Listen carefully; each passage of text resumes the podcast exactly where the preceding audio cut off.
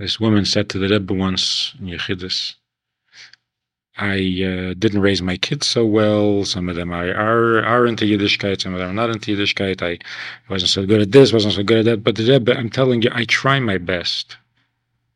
So the Rebbe says, so do I. That's all anybody does. We try our best. And that's what counts. So if you can if you can make a Jew feel that he may have questions and he may have things, you know, but he's very much like the Rebbe. He's as Jewish as the Rebbe. They both try their best.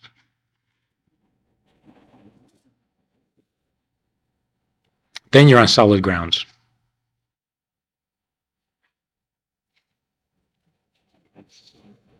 That's what you find sometimes in the Torah that somebody asked a question and the and the commentaries all say, see that he was evil, he was terrible, he was a scoffer, he was a he was an Epicorus, he was this, that, and the other. Moshe comes to God and says, How come you do this? And everybody says, Oh, he's a tzaddik. Why? Why is he allowed to ask questions and, and uh, is not allowed to ask questions? Hmm? Esav said, uh, Yeah, I'll sell you the birthright. I mean, after all, I'm going to die. What do I need birthright for? Ah, see that? He's terrible. God sends Moshe to help the, the, Jews, and he comes, and things get worse. So Moshe comes back to God and says, "What did you do? You made things worse." oh, he's a tzaddik. Why?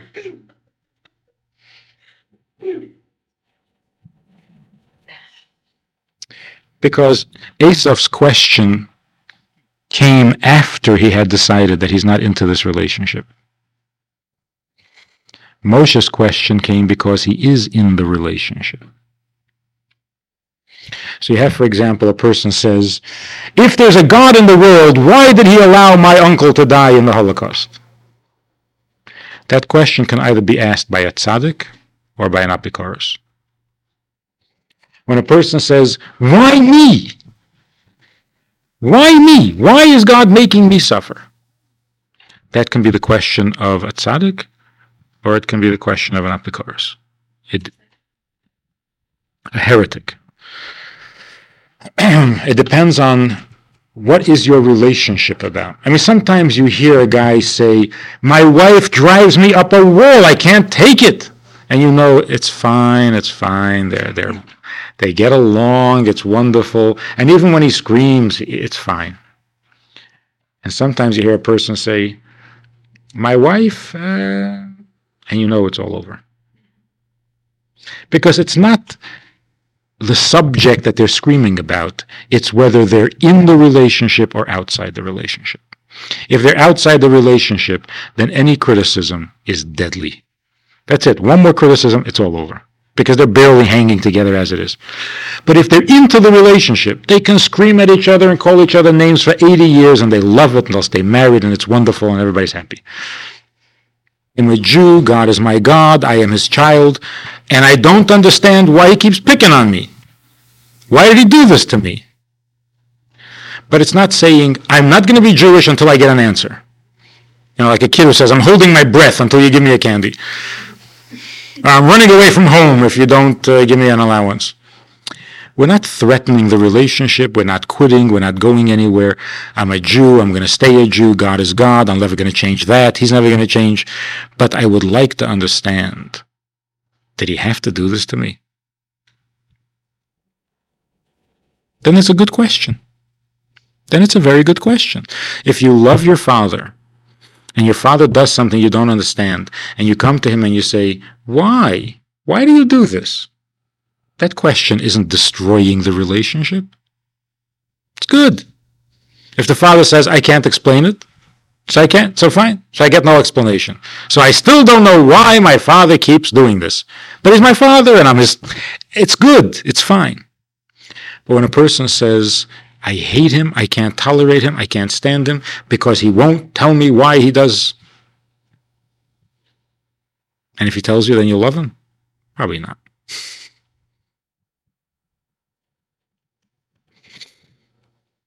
So if a person goes through uh, a tragedy, how do you ask the question without destroying the relationship? How do you how do you pursue understanding God without kicking over the bucket and and and ruining the whole thing?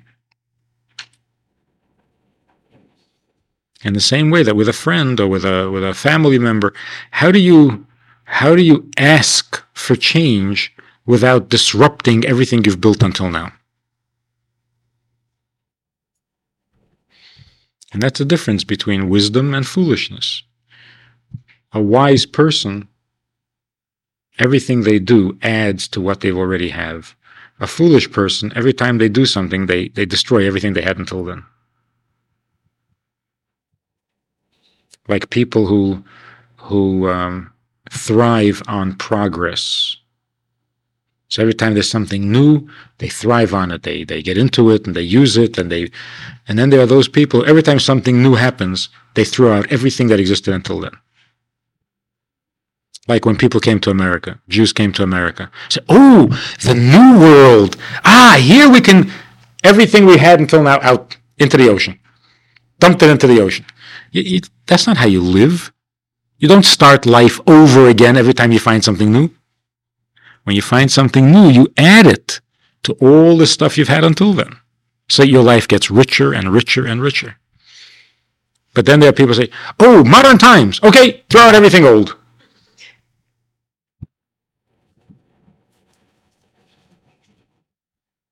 So in a relationship, you want to change something. So you come to your husband or you come to your father and you say, Can we please start doing this thing differently? The father says, No. You Say, in that case, I quit. then it's all over, finished. But you, you started off wanting to improve the relationship. So if you can't improve it, you don't want it at all. That's there's something wrong with that. There's no compromise. it shows a lack of maturity. And and there's no building. There's no so when we come to God and we say, you know, what is this? How long are we going to stay in Golis already? How long can we suffer already? It's been 3,000 years since you talked to us at Mount Sinai, and yet you don't want to talk to us again, ever? How are we supposed to keep, you know, keep being Jewish and keep doing the mitzvahs and keep inspired if you won't talk to us? So fine, we remember what you said 3,000 years ago. It'd be nice to hear from you again. be considered a career in stand-up comedy. I'm being serious. So we can have that complaint and we can come to God and say, well, well you know, where's Mashiach? Every year for 2,000 years, you say, yeah, yeah, this year, this year. So we're, Say this. year. he says, today. We say. No, he says, He. Who said he said? so we can come to God with a, com- so we can come to God with a complaint and say, enough of this. Don't do this to us anymore without ever stepping out of the relationship. Whereas other people say, oh yeah, he promised Mashiach would come and I thought he was coming. He didn't come, so that's it. I don't keep kosher. I don't keep Shabbos. I've had it. You've had it? God's been waiting 3,000 years and you waited two weeks and thought he was coming and two weeks are up. That's it. You've had it. You can't take it anymore. That's, that's not. Uh... So, how do you ask for change without disrupting all that came before and all that was good and, and got to have a little wisdom. But just to jump at everything new, trouble is how to create good relationships though. I mean, they're- because. how to stay loyal to the relationship. So you have to bear in mind that answers and questions, they come and go. But the relationship is important.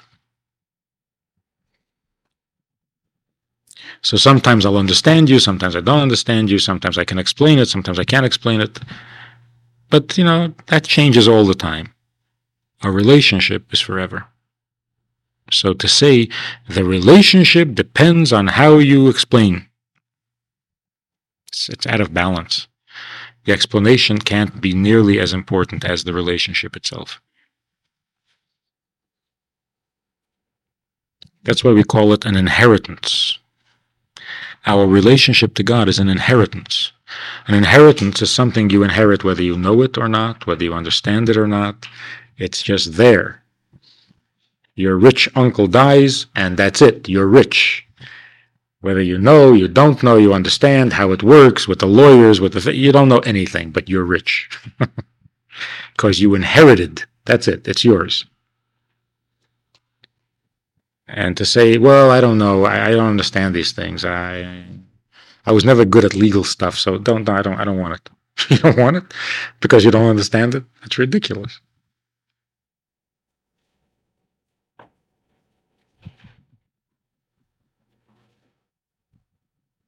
Course, most people are smart enough to know that when it comes to money.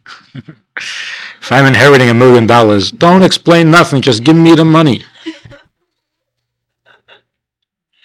How did it suddenly become yours? You never even knew your uncle. I don't care if it's my, give me the money. So we come to a Jew and we say, you know, you're born with a godly soul. You're in a relationship with God. You're a little piece of God. You're part of the Jewish people. You're a Jew. oh, I don't know. I don't know. How come? Only through my mother? How come it comes through the mother? Why doesn't it come through the father? How come? Uh, what do you care? You got it. what are you making? Uh... So, yeah, well, if there's a God, how come there was a Holocaust? I give up. Okay? So there's no God? And I'm saying because of a question, because of a lack of understanding, you don't throw out an inheritance. You don't even dampen it. But I don't understand. So what? So what? But I'm not talking about people who don't believe you. I'm talking about people who believe it, but they're not thrilled because they have questions.